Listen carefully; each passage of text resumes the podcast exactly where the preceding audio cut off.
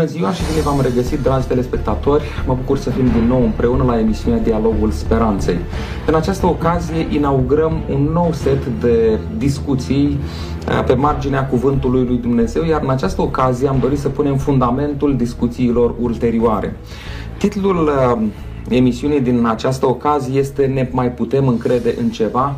Trăim într-o lume în care mereu și mereu încrederea ne este înșelată mai e ceva pe care putem baza caracterul nostru, viața noastră, viitorul nostru? Am alături de mine în studio pe domnul pastor Sorohan Gabriel din partea Bisericii Adventiste de ziua 7 și îi spun bine ați venit. Mulțumesc de invitație încă o dată. De asemenea, împreună cu noi este domnul profesor și preot Lucian Farcaș din partea Bisericii Romano-Catolice și de asemenea spunem bun venit. Bun regăsit. Dragii mei, există o carte de căpătâi pentru creștinism și anume Sfânta Scriptură. O carte scrisă de aproximativ 40 de autori, scrisă în aproximativ 1600 de ani, autori cu pregătiri diferite, autori care au avut o cultură diferită și așa mai departe. Însă cu toate acestea, cele 66 de cărți ale Sfintei Scripturi se leagă atât de armonios una cu cealaltă prin ce mijloc sau cum am primit noi oamenii cartea aceasta din partea lui Dumnezeu? Domnule pastor Gabriel Sorohan. Mm, pentru că ați pomenit de cartea de căpătăi și automat uh, referindu-vă la Biblie, automat că vorbim de creștin, de creștinism și cartea aceasta încearcă să ne dea să ne, să ne dezvăluie, să spun un răspuns pe care sperăm prin credință cel puțin să-l acceptăm, pentru că ați specificat foarte bine, n-a fost atunci când ea a fost scrisă, când a fost da, uh, luată de către autorii ei și a început să fie consemnată în această carte, câte una, câte alta, dar cel puțin în Noul Testament am găsit următorul lucru scris de către un ucenic al Mântuitorului pe nume Petru și spune că nimic nu a fost adus la, la ființă referindu-ne la Sfânta Scriptură prin voia omului. În 2 Petru 1 cu 20 și 21, ce acești oameni, acei autori pe care i-ați menționat, așa aluziv, au vorbit inspirați de către Dumnezeu fiind și a fost interesant că n-a fost o, o inițiativă personală sau poate cel puțin cei care au fost mai scolastici, poate gen Pavel, Sfântul Pavel, da, a avut inițiativa să scrie el cu de la sine inițiativă, dar inspirat încă o dată da, de Dumnezeu, dar gen Petru sau poate uh, Moise a fost o chemare din partea lui Dumnezeu, o căutare din partea sa și în primul rând poate pentru sufletul lor, poate pentru nevoia lor, dar prin ei până la noi astăzi s-a ajuns acest text inspirat. Am înțeles. Domnule profesor? Mi-aduc aminte că atunci când am luat contact mai uh, profund cu școala, școala teologică, eram la nivel de liceu și făceam un fel de introducere scurtă în uh, Sfânta Scriptură, era un manual, se chema Mica Biblie și deseori se folosea expresia autorul sacru eram aproape convins că toată Biblia, toate scripturile au fost scrise de un singur autor, sigur cu, sub inspirația divină, pentru ca ulterior, ați amintit deja, să constatăm în studiile aprofundate exegetice că sunt mai mulți autori cu mai multe viziuni și de aici, practic, și bogăția Sfintei Scripturi Cred că este bine de scos în evidență faptul că în geneza Scripturii nu a fost mai întâi un cuvânt care să creeze evenimente, ci au fost evenimente care sute de ani au fost relatate, mărturisite mai departe uh, pe cale orală de la generație la generație, mai ales în familie și apoi în comunitate și de aici, practic, avem uh, Sfintele Scripturii. Am înțeles. Uh, vorbeați de, și vorbeam împreună, uh, de faptul că Biblia este o colecție de cărți scrise de mai mulți autori. Cât din Biblie sau din Sfânta Scriptură este inspirat de Dumnezeu? E doar o parte? E mai mult? Este mai puțin? Domnule pastor uh, Gabriel Soron. În privința inspirației, când vorbim din nou de religie și de credința creștină, cred că mai toate confesiunile, că sunt mai multe confesiuni cu particularitățile fiecăreia, dar cred că nu uh, este uh, dubiu că ar fi inspirat în proporție de 80%, de 90% sau să spunem Vechiul Testament mai mult, Noul Testament mai puțin sau invers, dar în credința creștină uh, este certitudinea uh, maximă că tot ce este în Sfânta Scriptură de la Geneza sau facerea până la Apocalipsa indubitabil, este amprenta lui Dumnezeu și este absolut totul inspirat. Acum nu vorbim de, de inspirația aceea verbală sau efectiv cuvintele, punctuația sau așa mai departe, dar ideea, mesajul este 100% inspirat de Dumnezeu și dacă cineva ar fi avut intenția să intervină asupra acestui lucru, cu siguranță că și Dumnezeu ar fi intervenit și Dumnezeu cel puțin o spune ca un amendament în cartea Apocalipsei. Dacă cineva va adăuga la cartea aceasta, îi se va adăuga și la, la niște urgini viitor. Dacă cineva scoate din carte cartea aceasta îi se va scoate și lui dreptul de la veșnicie. Deci este un lucru, eh, sau în termenii de astăzi, cu drept de autor. Da? Nimeni nu are dreptul să umble în această carte pentru că nu îi aparține. Dumnezeu fiind autorul, doar dânsul are dreptul ca să scoată, să adauge sau să spună orice altceva vis-a-vis de cuvântul acesta. Mulțumesc, domnule profesor.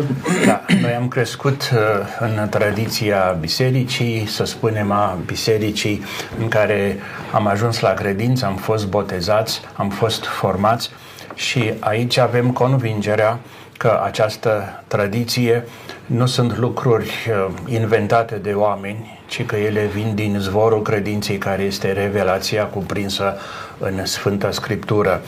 Aici nu cred că putem face o repartiție clară cât este partea lui Dumnezeu strict de inspirație și cât este partea de prelucrare a autorului sacru.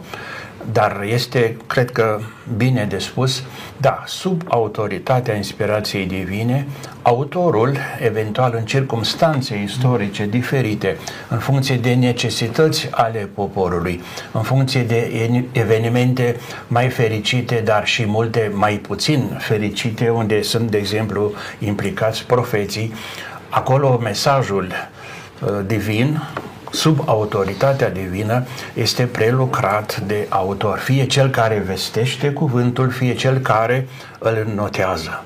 Și avem și uh, bogăția scrisă a cuvântului. Da, îmi place ceea ce spune Sfântul Apostol Pavel sau Paul în uh, a doua Timotei, capitolul 3 cu versetul 16, chiar așa începe uh, versetul acesta, toată Scriptura este insuflată de Dumnezeu. De aceea noi oamenii ar trebui să nu facem diferențe. Orice cuvânt al lui Dumnezeu este încercat, spune un alt autor al Sfintelor Scripturi. E un lucru uimitor să putem ține în mâini o carte care, deși este scrisă de mai mulți oameni, poartă amprenta aceluiași autor, amprenta lui Dumnezeu. Atunci când Mântuitorul a venit și a trăit pe pământul acesta, Noul Testament nu era încă scris. Pentru că atunci se întâmplau lucrurile respective. Noul Testament începe cu Evangheliile, este istoria scrisă a vieții Mântuitorului Iisus Hristos. Atunci când Mântuitorul se referă la Scripturi, el vorbește de fapt despre Vechiul Testament. La care secțiuni face Mântuitorul în mod deosebit referire din Vechiul Testament? Domnule pastor? Nu spune chiar Mântuitorul și aș dori să fac din nou uh, uz de Sfânta Scriptură, în Luca 24, două versete spune așa, trebuie să se împlinească tot ce, ce este scris despre mine în legea lui Moise, în proroci și în psalmi. Și astăzi, dacă este să cercetăm spusele Mântuitorului, sunt acei psalmi mesianici atât de frumoși, atât de încântători și putem vedea efectiv că strict despre persoana Mântuitorului acolo poate fi menționat în mod aluziv. Apoi cărțile profetice, gen Isaia, pe care am studiat-o da, în cadrul acestor emisiuni, Fecioara care va rămâne însărcinată, acel copil din, de, pe, pe, pe spița lui David um, sau alte scrieri ale Vechiului Testament și pe care evreii din timpul Noului Testament le aveau pe mai departe în atenție atenție și, cum bine ați menționat, făceau uz de ele pentru că la data aceea, pentru ei, aceea constituia Scriptura. Domnule profesor? Putem face referință la un eveniment important pe care îl cunoaștem ca fiind schimbarea la față. Iisus urcă nu cu toți ucenicii, doar cu câțiva și acolo notează evanghelistul că a apărut Moise și Ilie și orice comentariu, cred, precizează că este vorba de Pentateuch, de Cartea Legii, scris de fiecare dată cu literă mare și apoi de profeți, între care Ilie are o importanță deosebită. Dar avem și alte locuri la care face referință fie Isus direct, fie evanghelistul despre un eveniment. De exemplu, întâlnim la Matei, să luăm acuș patima, pătimirea. Uh, săptămâna viitoare noi avem săptămâna sfântă, săptămâna uh, pătimirii. Ori dacă avem uh, versiunea lui Matei, Uh, spre deosebire de ceilalți evangeliști, așa cum spune Scriptura, ca să se împlinească Scriptura. Deci Scripturile în viața lui Isus erau în centru. El urma Scripturile. Chiar și în Evanghelia după Ioan, unde sunt uh, discuții aprinse. Nu? Iisus, va, voi cercetați Scripturile, tocmai scripturile vorbesc despre mine. Correct. Dacă ați înțelege corect, m-ați accepta că eu vin de la Tatăl, sigur suntem la Evanghelia lui Ioan, un alt limbaj și o altă opțiune teologică. Dar referința la scripturi în viața lui Isus este clară. Am înțeles.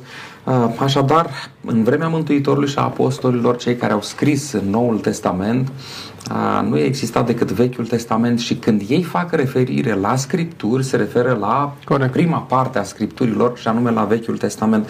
Există un curent astăzi care încearcă să dea la o parte Vechiul Testament, de aceea ar trebui să înțelegem lucrul acesta că Mântuitorul când făcea referire la Scripturi se referea în primul rând la, la Vechiul Testament. Haideți să vedem, dacă tot vorbim de Vechiul Testament, despre cine vorbește Vechiul Testament, cine este în centrul Vechiului Testament, pentru că acolo găsim istorie, multă. De asemenea, găsim ritualuri, jertfe și așa mai departe. Însă, în mijlocul tuturor acestor învățături ale Vechiului Testament, cine este prezent? Domnule profesor? Cred că este bine să facem mai întâi referință la cartea Exodului, pentru că acolo, dincolo de ceea ce trăiește poporul condus de Moise, Suveranul acțiunii este Dumnezeu care se descoperă, mai întâi se descoperă lui Moise și îi face cunoscut lui Moise planul său față de poporul aflat în suferință. Și Dumnezeu este cel care uh, nu numai că vine de sus în mijlocul poporului său, ci este cel care însoțește apoi poporul pe tot parcursul exodului, dar și după aceea în diferite forme dar mereu ca o prezență într-un nor, nu? care noaptea e în față, arată drumul și ziua este în spate, este cel care protejează. Și uh, absolut peste tot uh, este Dumnezeu în centru. Și dacă ne referim la profeți, să luăm profetul Daniel, nu? mereu ni se spune despre fiecare profet, dar luăm ca exemplu Daniel cuvântul Domnului sau Duhul Domnului a coborât peste el și prin el a vorbit Domnul. Sau uh, la, la mai mulți profeți, mai ales la profeții mari, este câte o pauză, oracolul, cuvântul Domnului. Deci cuvintele pe care le găsim în locul acela, ele vin de la Dumnezeu.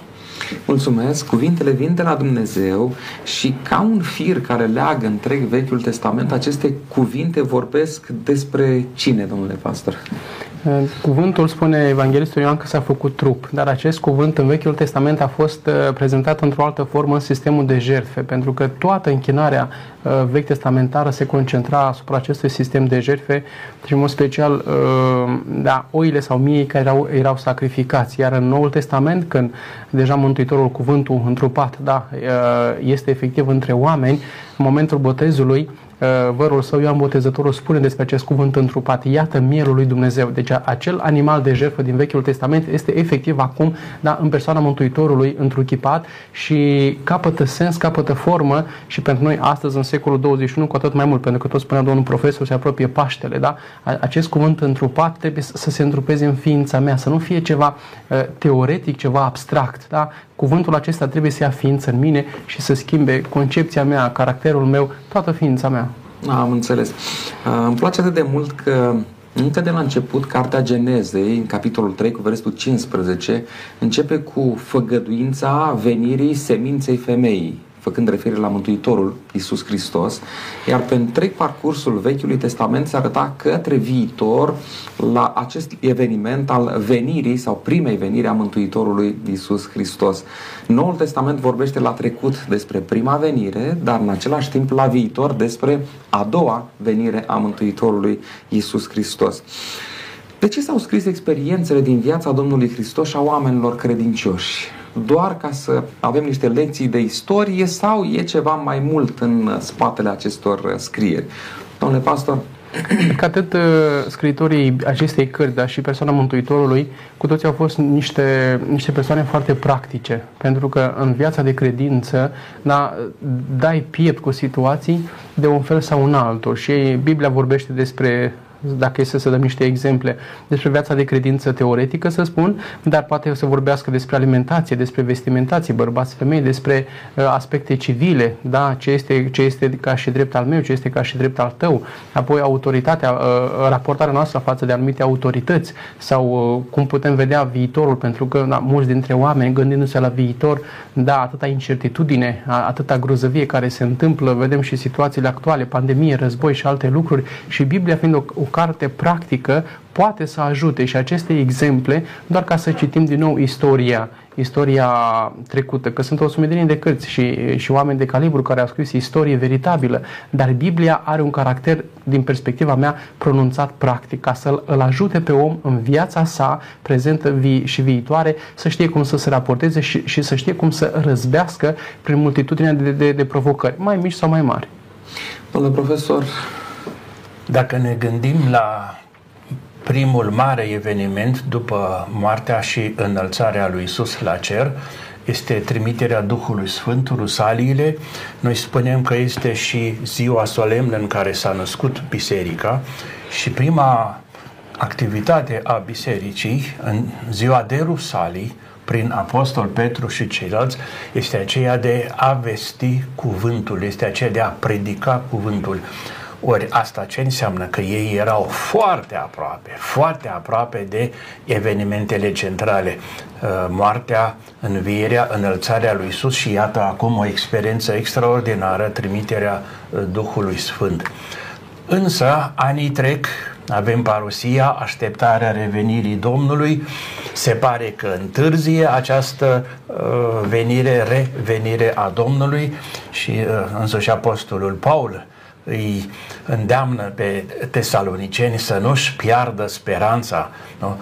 că Domnul va veni, dar exact când și așa mai departe. Ori, trece o perioadă când martorii imediat apropiați de evenimente nu mai sunt, sunt plecați în misiune, uh, alții au murit deja, avem deja de la transmiterea Uh, orală din, de la om la om în fiecare comunitate, mărturia despre evenimentele centrale, ne referim la Isus Hristos, însă uh, avem senzația că odată cu plecarea din această lume a acestor martori, pleacă și cuvintele mărturie despre evenimentele credinței. Și aici este posibil că uh, spontan s-au gândit să rămână și pentru cei care vin după noi. Și aici avem exegetică, spunem locuien, uh, locuien gvele, izvorul cuvintelor, acestea sunt autentice ale lui Isus, apoi inițiativele întâi Marcu și apoi ceilalți uh, evangeliști și să luăm pe evanghelistul Luca, el își exprimă clar intenția de a căuta, de a cerceta, de a verifica cele scrise despre Isus, uh, ca să încredințeze unui ucenic lui Teofil, să-i încredințeze uh, adevărul uh, despre moartea și învierea lui Isus, pentru că așa am învățat ulterior la școală. Evangheliile au fost redactate cam așa cum e scrisul uh, uh, ebraic de la dreapta la stânga, de la sfârșit, nu? cu moartea și învierea și apoi cel care a murit și a înviat.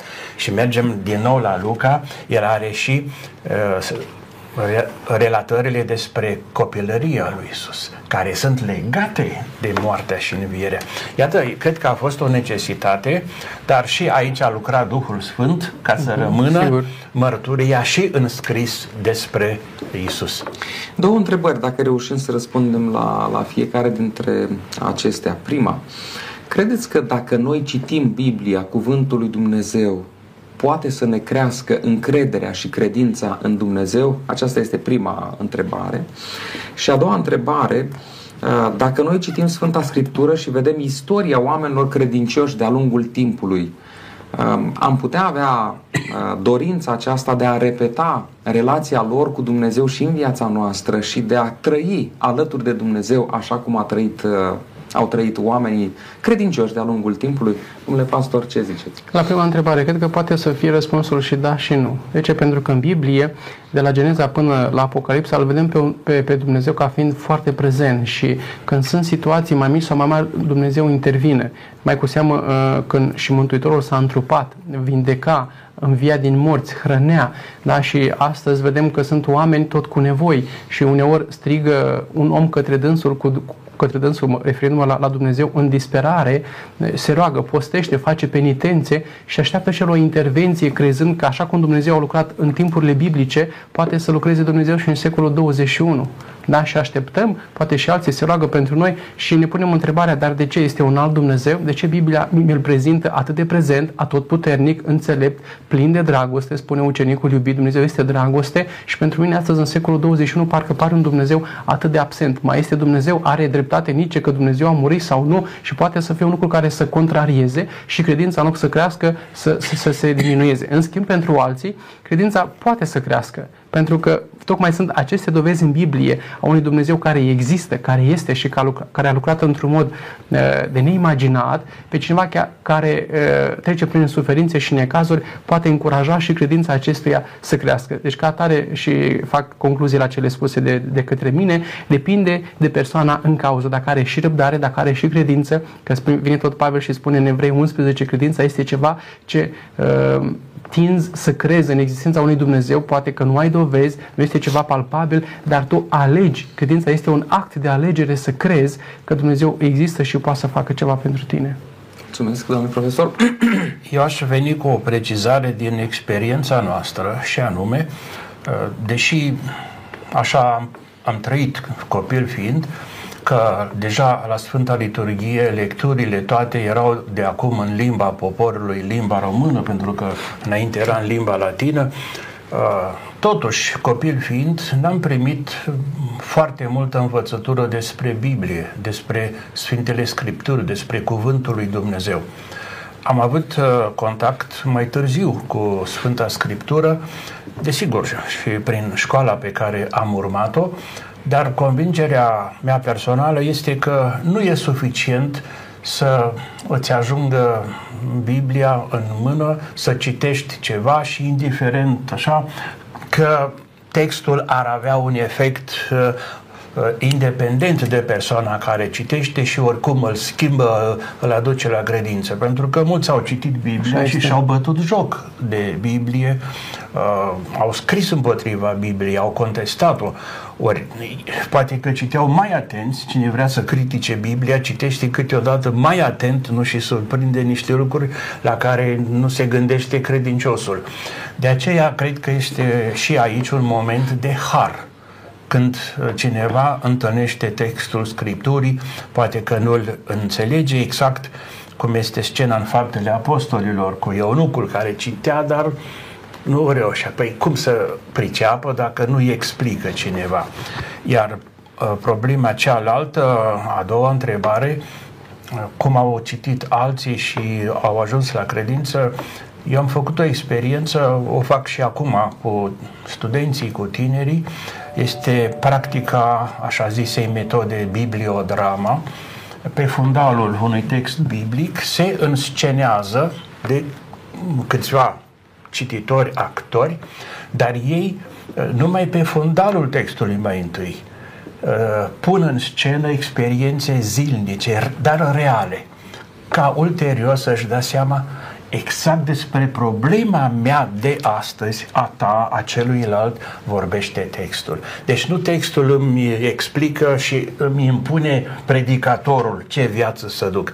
Îmi dau seama că viața mea, problemele mele, căutările mele sunt deja în atenția textului și atunci textul este citit și urmat altfel. Aici, sigur, intră și metodele didactice, pastorale și așa mai departe, dar la fel, textul în sine nu are o forță magică care să depășească intenția, bunăvoința, deschiderea spre har a cititorului. Mulțumesc, așadar, Biblia nu este o amuletă sau un obiect care să aducă noroc, din nefericire am întâlnit uh, asemenea concepție persoane care doreau să aibă Sfânta Scriptură în casă să le aducă noroc dar nu o deschideau și nu își însușeau conținutul.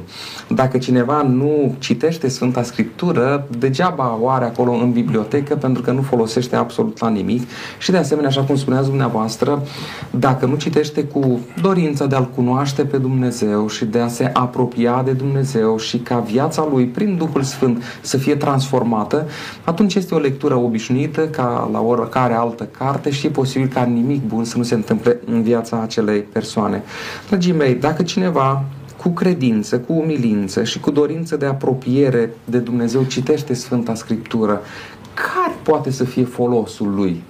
Care poate să fie beneficiul pe care îl are din studierea Sfintei Scripturi? Apostolul Pavel spune un lucru care mie îmi place tare, tare mult. Domnule pastor.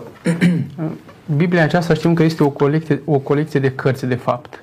Uh, și astăzi sunt multe cărți bune, veritabile, dar tratează în genere un subiect anume, pe când Biblia poate trata mai multe subiecte și interesant este că poate acel subiect să trateze din, din mai multe prisme, cel puțin din perspectiva timpului.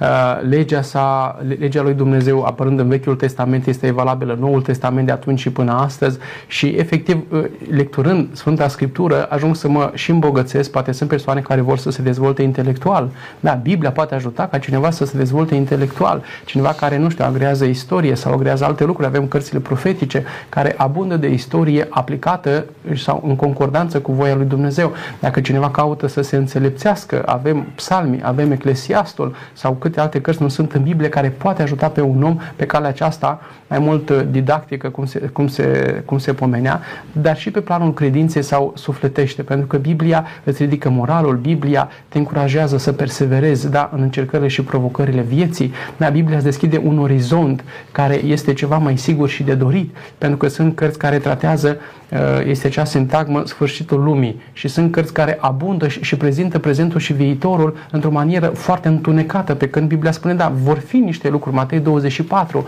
da, cu tremure, boli, epidemii, războaie și așa mai departe, dar dincolo de, de, de, de, de aceste aspecte este Dumnezeu care are acest univers în mâna sa și el, el conduce totul. Și atunci cartea aceasta poate să ajute și pe mine personal, da, în ceea ce privește dezvoltarea mea intelectuală, dar poate să mă ajute, eu sunt o persoană mai practică, mă ajută în viața mea de credință practică, mă învață, poate că ați deschis da, la, la ceea ce spune Pavel în, în Timotei, mă învață, mă îndrumă, mă călăuzește. Un alt autor spune că dă și învățături de bun simț, cartea aceasta și este nevoie în această societate de toate aceste lucruri să fie cumulate în persoana unui om.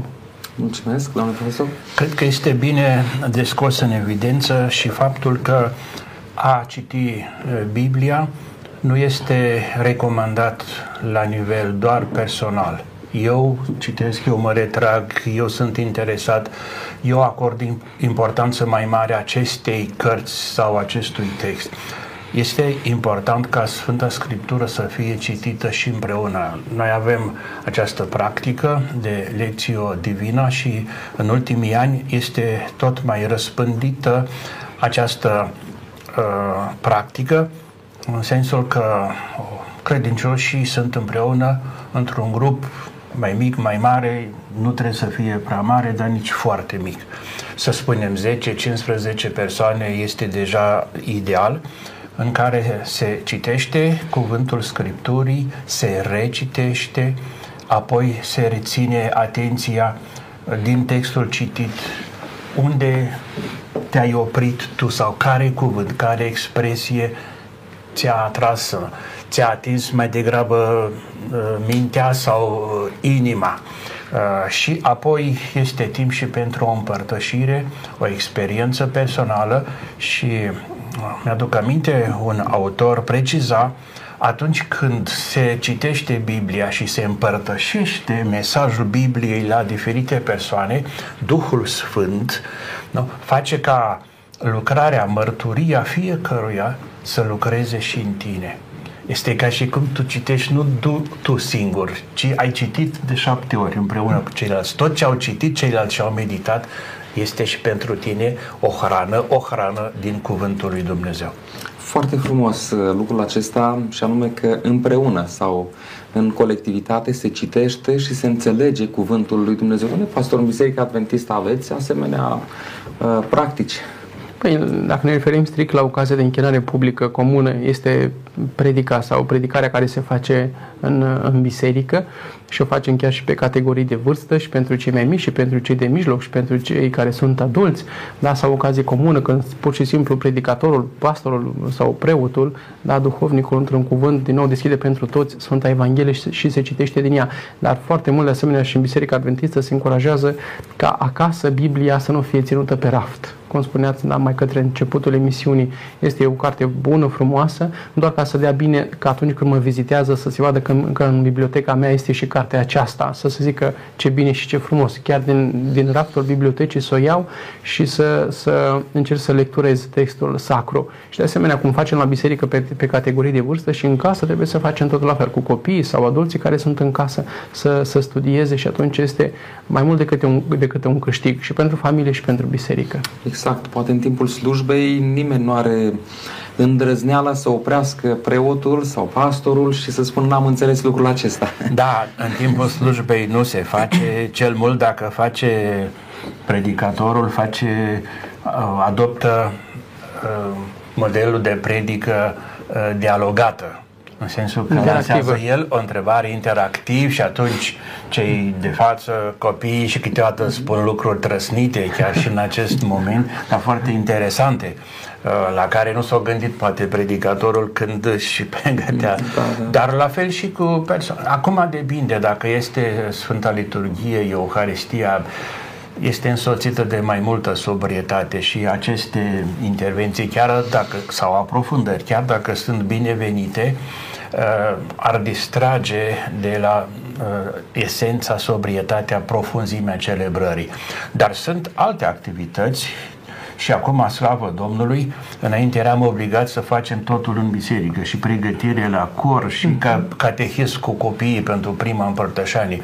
Acum, slavă Domnului, cam fiecare comunitate și-a permis o sală, la noi se cheamă oratoriu, unde toate aceste activități pot avea loc, inclusiv lecții divină sau catehezie și nu strict în biserică, unde de obicei păstrăm o atmosferă mai de rugăciune.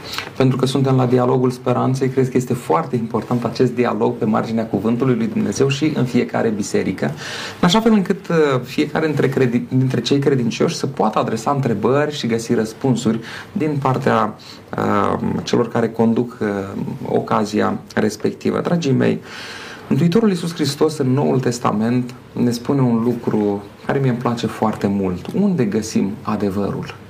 În rugăciunea sa din Ioan capitolul 17 spune un lucru uh, care mi-e place tare mult. Domnule pastor, dacă vreți să ne uh, spuneți... Poate aici ar putea să aibă acea vorbire a Mântuitorului o dublă aplicabilitate. Cuvântul tău este adevărul cuvânt, dacă ne referim la cuvântul Scripturii sau la Evanghelia întreagă, sau dacă ne referim la ceea ce spunea uh, Ioan, cuvântul s-a făcut trup, acest cuvânt să fie, de fapt, Mântuitorul care, care este adevărul. Și cred că se poate aplica uh, în ambele sensuri. Scriptura este adevărul, dar și Isus Hristos, El este adevărul suprem. Da? Pentru că Biblia se raportează la persoana Mântuitorului. Biblia vorbește despre Mântuitorul. Biblia vorbește despre jertfa sa. Ca atare, da, cele două adevăruri, Biblia și persoana sa, sunt în strânsă legătură și pentru un creștin trebuie ca aceste două adevăruri, dacă le pot numi astfel, să rezoneze, să aibă impact asupra vieții sale. Mulțumesc, domnule profesor. Revenim uh, cu apropierea de săptămâna sfântă, de sărbătoarea Paștelui și avem undeva un moment dramatic în suferința lui Isus când e vorba despre adevăr și întreabă Pilat ce este adevărul. Nu întreabă ca un căutător care mai degrabă sceptic și mai degrabă un fel de dispreț. Nu-l interesează adevărul și probabil că adevărul este cel pe care îl declară el, omul puterii. Și aici este mare ispită, facem o aplicare și astăzi. Uh, în marele sisteme ideologice nu contează adevărul în sine. Contează ce se spune, ce se declară și de fiecare dată aceste forme de adevăr sunt de fapt părți. Sunt mutilări ale mhm. întregului, dar puse sub autoritatea adevărului. Uh, exact uh, în acest punct Isus ne ajută da, să nu împărțim adevărul, să nu luăm adevărul pe jumătate. Și de aceea El se prezintă ca fiind calea, adevărul și viața, care cale, drum care duce spre adevăr, adevăr care înseamnă deschidere spre viață. Și nu cred că este întâmplător că în, la mijlocul anilor 80, mai exact 1983-84, episcopul de București, catolic, Ioan Robu, și-a ales da, pentru uh, stema lui de episcop, nu? adevărul vă va face liberi. Vă dați seama ce impact avea în acei ani, ultimii ani de zvâcnire, dezbatere a comunismului, care ne-a ținut în minciună, ce însemna să faci această declarație și să-ți asumi să slujești adevărul în astfel de circunstanțe. De aceea cred că uh, adevărul nu este o afirmație, adevărul este o persoană și este Isus Hristos. Mulțumesc. Așa concluzionând ceea ce a spus uh, am, ambii, uh, avem cuvântul întrupat și avem cuvântul scris. Prin cuvântul scris putem ajunge la cuvântul întrupat și îl putem primi în viața noastră pe Mântuitorul Iisus Hristos. Mergând mai departe cu ideea aceasta, de ce omul firesc citește Biblia și nu poate să o înțeleagă?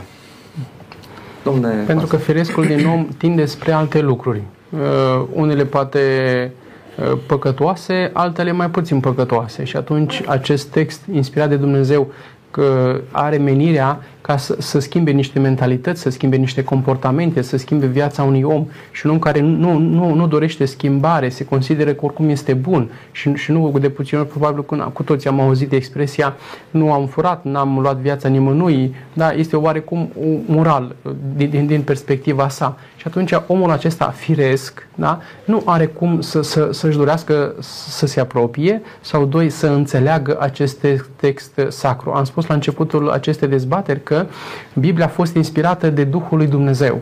Ei, un om trebuie să-și dorească același Duh care a inspirat cartea aceasta să mă inspire și pe mine, să-mi lumineze mintea, să-mi deschidă mintea, ca să, pute, ca să pot să ajung să, să îmi doresc realmente și apoi să înțeleg acest text și să mă las schimbat, transformat. Pentru că dacă nu, este o lectură din nou, pur și simplu m-am îmbogățit intelectual, dar eu, firea mea, caracterul meu rămâne aceeași, firea sau caracterul rămâne același, pe când Dumnezeu a intenționat prin cartea aceasta, când cineva se apropie de ea, să nu mai rămână același om, să nu mai rămână aceeași persoană, pentru că vorbește de jertfă, vorbește de mântuire, vorbește de răscumpărare și dacă mă simt păcătos, dacă cum spunea Pavel, eu sunt cel mai mare păcătos, da? sunt ultima stârpitură care ar putea să fie pe acest pământ și asta o realizez când mă apropii de, de, de cuvântul lui Dumnezeu, de ceea ce a lăsat în cartea aceasta și îl voi căuta pe Dumnezeu, voi dori mântuirea prin jertfa Mântuitorului și voi dori veșnicie. Altfel rămân doar da, la o simplă lectură.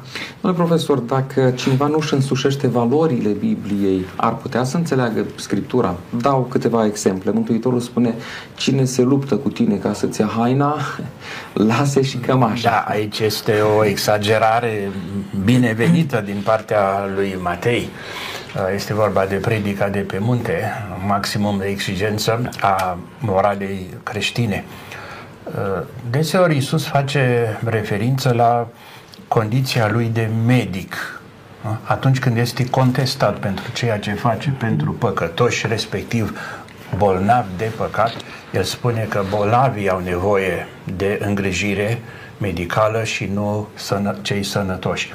Uh, să facem o asemănare cu viața concretă. Cred că oameni de vârsta mea deja, eu sunt, am trecut de 60, da? Mulți uh, Cred că suntem generații handicapate, mai puțin înzestrate, ca să folosim mai elegant, care nu prea știm să folosim darurile din natură, nu știm să apreciem buruienile, florile, frunzele, care toate au ceva uh, medicament, dar nu știm. Mamele noastre și mai ales bunicile noastre știau, cunoșteau mai bine natura, fără ca să aibă cunoștințe aprofundate de medicină. Dar astăzi, eu dacă am o problemă, nu mă duc neapărat la bătrâna cu tare sau la cutare. Dacă e nevoie, ne ajută și o astfel de persoană. Astfel, uh, mergi la uh, medicul de familie, uh-huh. îți dă o trimitere și mergi la o clinică specializată, la un medic specializat și acolo beneficiezi de ceea ce îți încredințează altul mai priceput. Dacă vrei să... Dacă, uh, cuvântul Scripturii să fie un medicament sau o hrană pentru tine, este bine să apelezi și la specialiști. Un nutriționist specializat în Sfânta Scriptură ar putea să-ți ofere o posibilitate, să te învețe o metodă, să te ajute să citești și să înțelegi din Sfânta Scriptură. Mulțumesc pentru că ați adus în discuție lucrul acesta. Aș vrea să citesc un verset, pentru că toți cei trei suntem lideri religioși, conducători religioși, care învățăm pe oameni din Cuvântul lui Dumnezeu. Spune așa Sfântul Apostol Pavel în 2 Timotei, capitolul 2, cu versul 15. Caută să te înfățișezi înaintea lui Dumnezeu ca un om încercat, ca un lucrător care n-are de ce să-i fie rușine și care împarte drept cuvântul adevărului. Ce ar însemna să împarți drept cuvântul adevărului? Pentru, în special pentru cei care fac lucrul acesta, uh-huh. îi învață pe alții. Domnule pastor. Că domnul profesor spunea de persoana Mântuitorului ca și medic, eu aș dori să mă refer la acea calitate a Mântuitorului și se regăsea el însuși, spunea eu sunt păstorul cel bun, păstorind biserici, da, în, în orice turmă, sunt diferite categorii de persoane de mai multe puncte de vedere, dar din nou, de la cei mai mici la cei mai mari. Și atunci trebuie să împarți acest cuvânt da, pe, ca, pe categorii de vârstă, adică să, să-l adaptezi și să-l faci înțeles, da, în funcție de vârsta fiecăruia. Apoi, poate în funcție de cultură. Noi suntem în România, altcineva este în altă țară. Din nou, trebuie să știi să-l împarți pentru acei oameni ca să și-l însușească. Sau sunt ocazii când uh, turma are nevoie să fie mângâiată, are nevoie să fie încurajată, este, este poate de decepție, este boală, este suferință și trebuie să știi să împarți cuvânt atunci pentru acea problemă. Sau poate că turma, dacă ca în orice turmă, mai sunt și capre, mai sunt și berbeci și e nevoie ca atunci să împarți cuvântul într-un mod mai uh, pragmatic, poate mai, mai cu fermitate și să te faci înțeles nu neapărat tu personal, ci să conștientizeze respectivii că Dumnezeu vrea cu toții să ne raliem la voința sa și trebuie să vorbim cumva cu toții pe aceeași limbă. Acum avem și rațiune personală sau capacitate personală de, de a raționa și de a gândi. Nu înseamnă că trebuie să ne diminuăm personalitatea sau acest dar de a, a crea în biserică uniformizare. Cu toții, în, în toate aspectele, să gândim la fel, dar în privința principiilor, în privința moralității, cu toții trebuie să ne raliem la Cuvântul lui Dumnezeu și poate că unii din neatenție neglijează, poate alții, poate alții într-un mod încăpățânat nu doresc să mai aplice Biblia și vine duhovnicul, păstorul, preotul și spune, da, Cuvântul lui Dumnezeu trebuie făcut așa și aplicat așa în viețile noastre. Domnule profesor, este o vorbă în popor, nu știu în ce măsură trebuie să fim neapărat de acord sau nu cu ea, adevărul doare. A, rămânând la medicină, este un medicament, o intervenție, o operație care implică și dureri? Singur. Te avertizează medicul, o să fie dureri, știu eu, câteva ore sau Um, da, e nevoie și de un post-tratament. Nu?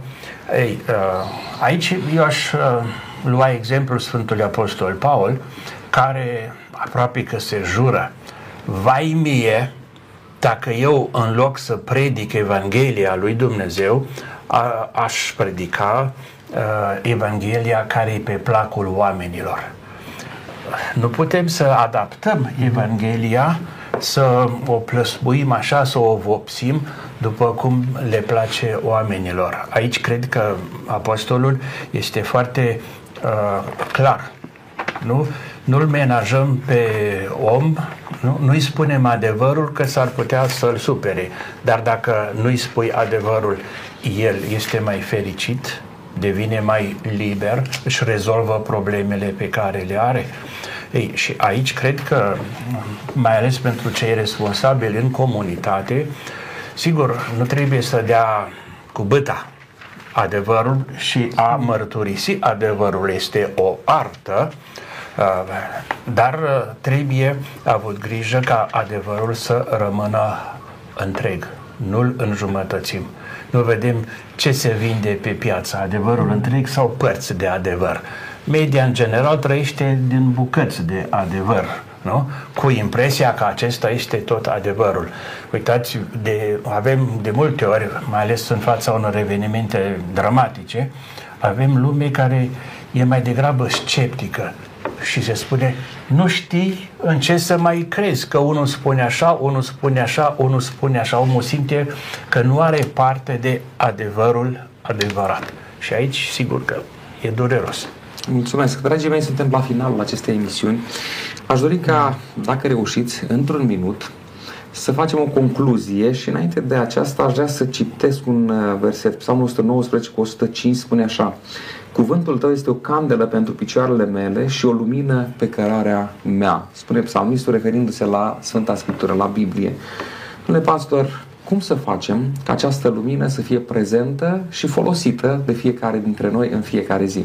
În primul rând să-mi doresc și atunci când folosim o candelă, să folosim lanterne de la telefon sau cumpărate din diferite magazine, da? Respectivul o folosește când consideră că are nevoie de ea. Se duce dacă nu are și o cumpără cumva și face rost de ea. Dacă eu simt că nu am nevoie de candela aceasta, dacă simt că este o carte învechită, a spus, scrisă cu mii de ani în urmă, de, de diferiți autori, atunci omul nu, nu are cum să-și dorească această candelă. Dacă consideră totuși într-un timp al vieții sale, nu știu, o cumpără în viața sa sau altă situație și se îndreaptă către, către cartea aceasta, va simți realmente că sufletul îi se va lumina și Dumnezeu are pentru dânsul și pentru viața aceasta, dar și pentru viața viitoare, lucru care chiar să-l, să-l bucure și să se simtă binecuvântat de către el. Mulțumesc mult pentru prezența în emisiune. Cu drag. Domnule profesor, cum să facem ca lumina aceasta să fie prezentă în viața noastră? Să luăm exemplul acelui agricultor care, mergând să își cultive ogorul, câmpul, la un moment dat găsește o comoară. Investește totul, nu poate să cumpere comoara, dar cumpără pământul, ogorul în care este comoara. Eu aș recomanda cititor, cititorilor Sfinte Scripturi să nu pornească în căutare de comori, că e posibil să nu găsească niciuna.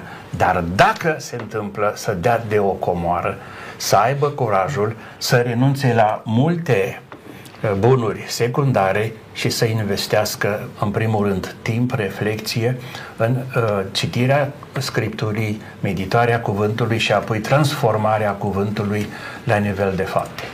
Vă mulțumesc mult pentru participarea la această emisiune. Dragi telespectatori, mi-aduc aminte că eram în celălalt capăt de țară cu ani și ani în urmă. Nu erau telefoane ca astăzi, eram un copil și ori de câte ori primeam o scrisoare de la părinții mei, citeam în lacrimi acele cuvinte și parcă auzeam cuvintele părinților mei. Dumnezeu vrea să fie alături de noi. Ne-a trimis această scrisoare, iar în Cartea Faptele Apostolilor, unii creștini sunt lăudați pentru că în fiecare zi cercetau cuvântul lui Dumnezeu. Aș vrea să încheie emisiunea aceasta citind un verset din Sfânta Scriptură tot din Psalmul 119, versetul 11 spune așa Strâng cuvântul tău în inima mea ca să nu păcătuiesc împotriva ta. Avem această bogăție lăsată din, din partea lui Dumnezeu. Vă invit să o apreciem, să o studiem, să o citim în fiecare zi și prin Duhul Sfânt să aplicăm în viața noastră de zi cu zi principiile pe care le descoperim aici. Atunci vom găsi împlinire atât în viața aceasta, cât vom găsi speranță pentru viitor și dorința de a ne întâlni cu Mântuitorul Iisus Hristos atunci când El se va întoarce. Dumnezeu să binecuvânteze pe fiecare. Până data viitoare, la revedere!